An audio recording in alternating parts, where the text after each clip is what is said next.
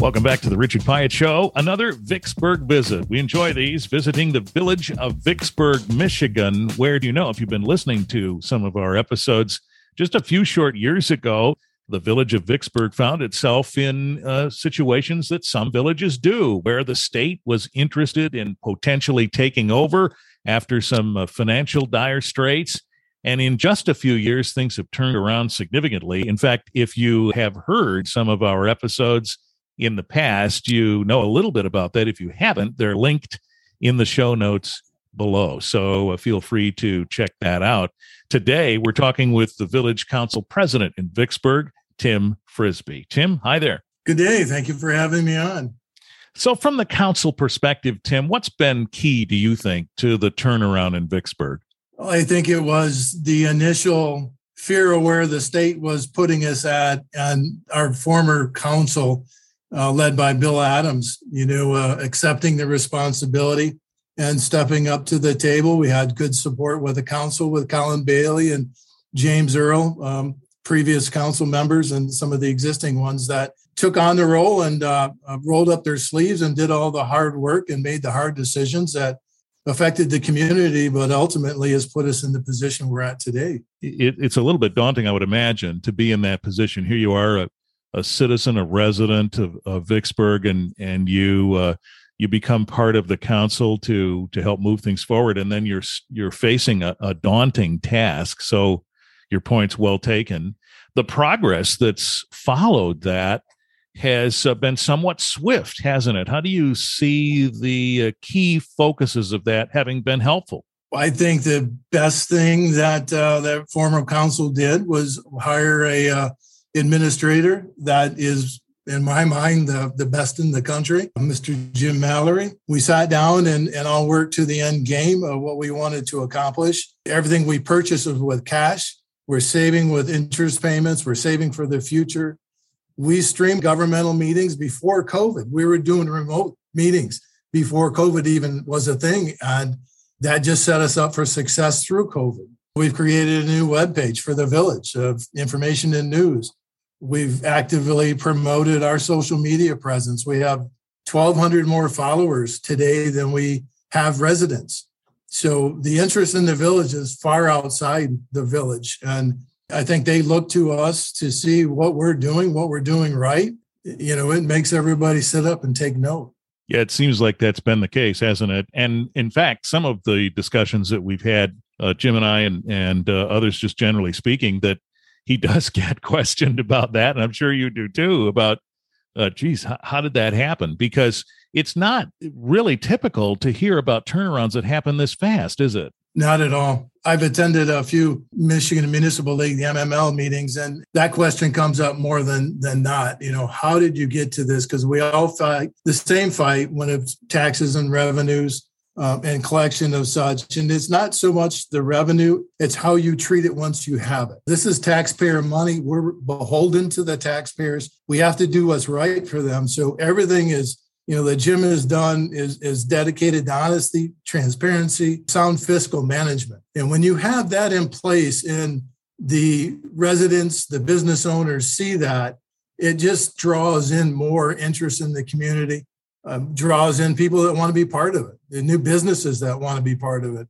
We recently were able to uh, acquire some extra land uh, because we're bumping at the seams with our uh, industrial parks. So we have so many people wanting to relocate, constantly calling Jim, you know, do you have room? We'd like to invest with you. We, we know what you're doing and we feel it's in the long-term best interest of the community. So there's a lot of things that have come together, but it's uh, having the right administration and it's having a supporting council that can deflect some of the naysayers and can explain to the residents what the end goal is. What, why are we spending this? Why are we saving this much money for the future? Um, take care of the debt you have in front of you, but you have to plan. The reason why we encourage so much debt is that we would borrow money and we'd be borrowing Peter to pay Paul.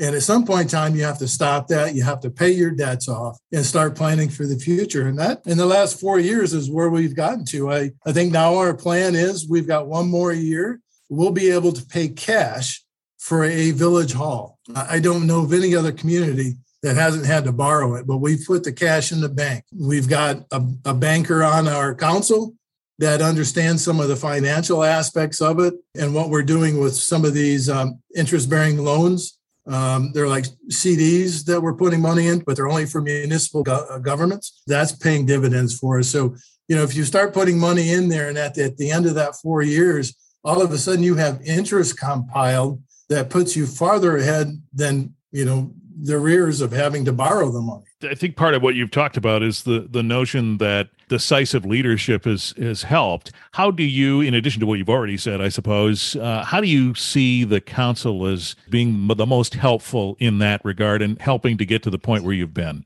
The council is very important, but you know there are several different forms of government in, in michigan the, the home rule general law you can have a strong mayoral and a weak council we have just the opposite we have a council manager form where the, the council dictates the direction of the community to the administrator, to the manager. I call it a weak council, a strong uh, manager.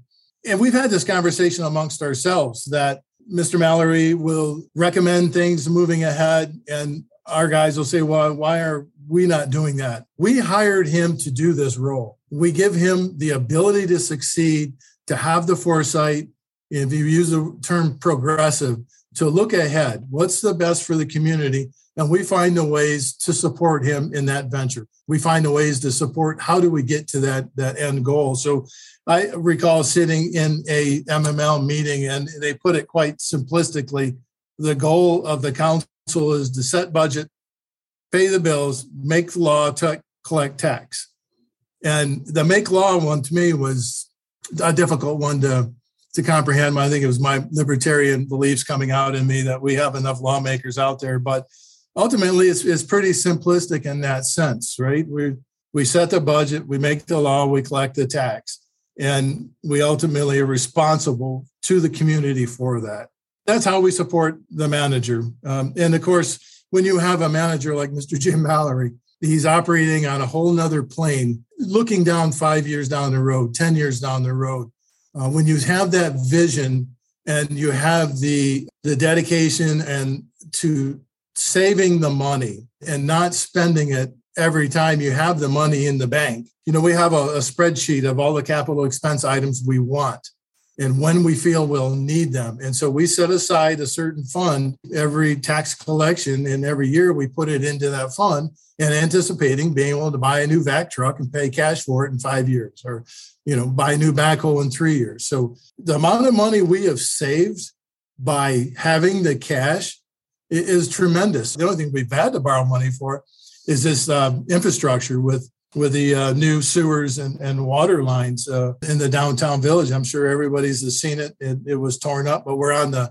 we're on the finishing side now. I encourage everybody that has an opportunity to come down and, and visit the village. It'll be a beautiful open air walking environment. I don't know if you've been to Holland, but it's it's on that same premise. Nice wide sidewalks, um, just real controlled traffic flow uh, just to make it a real inviting place to come down and, and to be. And with that, we we just encourage everybody to come stop and, and revisit Vicksburg. Well, it sounds like a good place to leave it. Uh, Vicksburg Village President Tim Frisbie, we appreciate your perspective and congratulations on all the good work. Mr. Piet, I appreciate you having us on.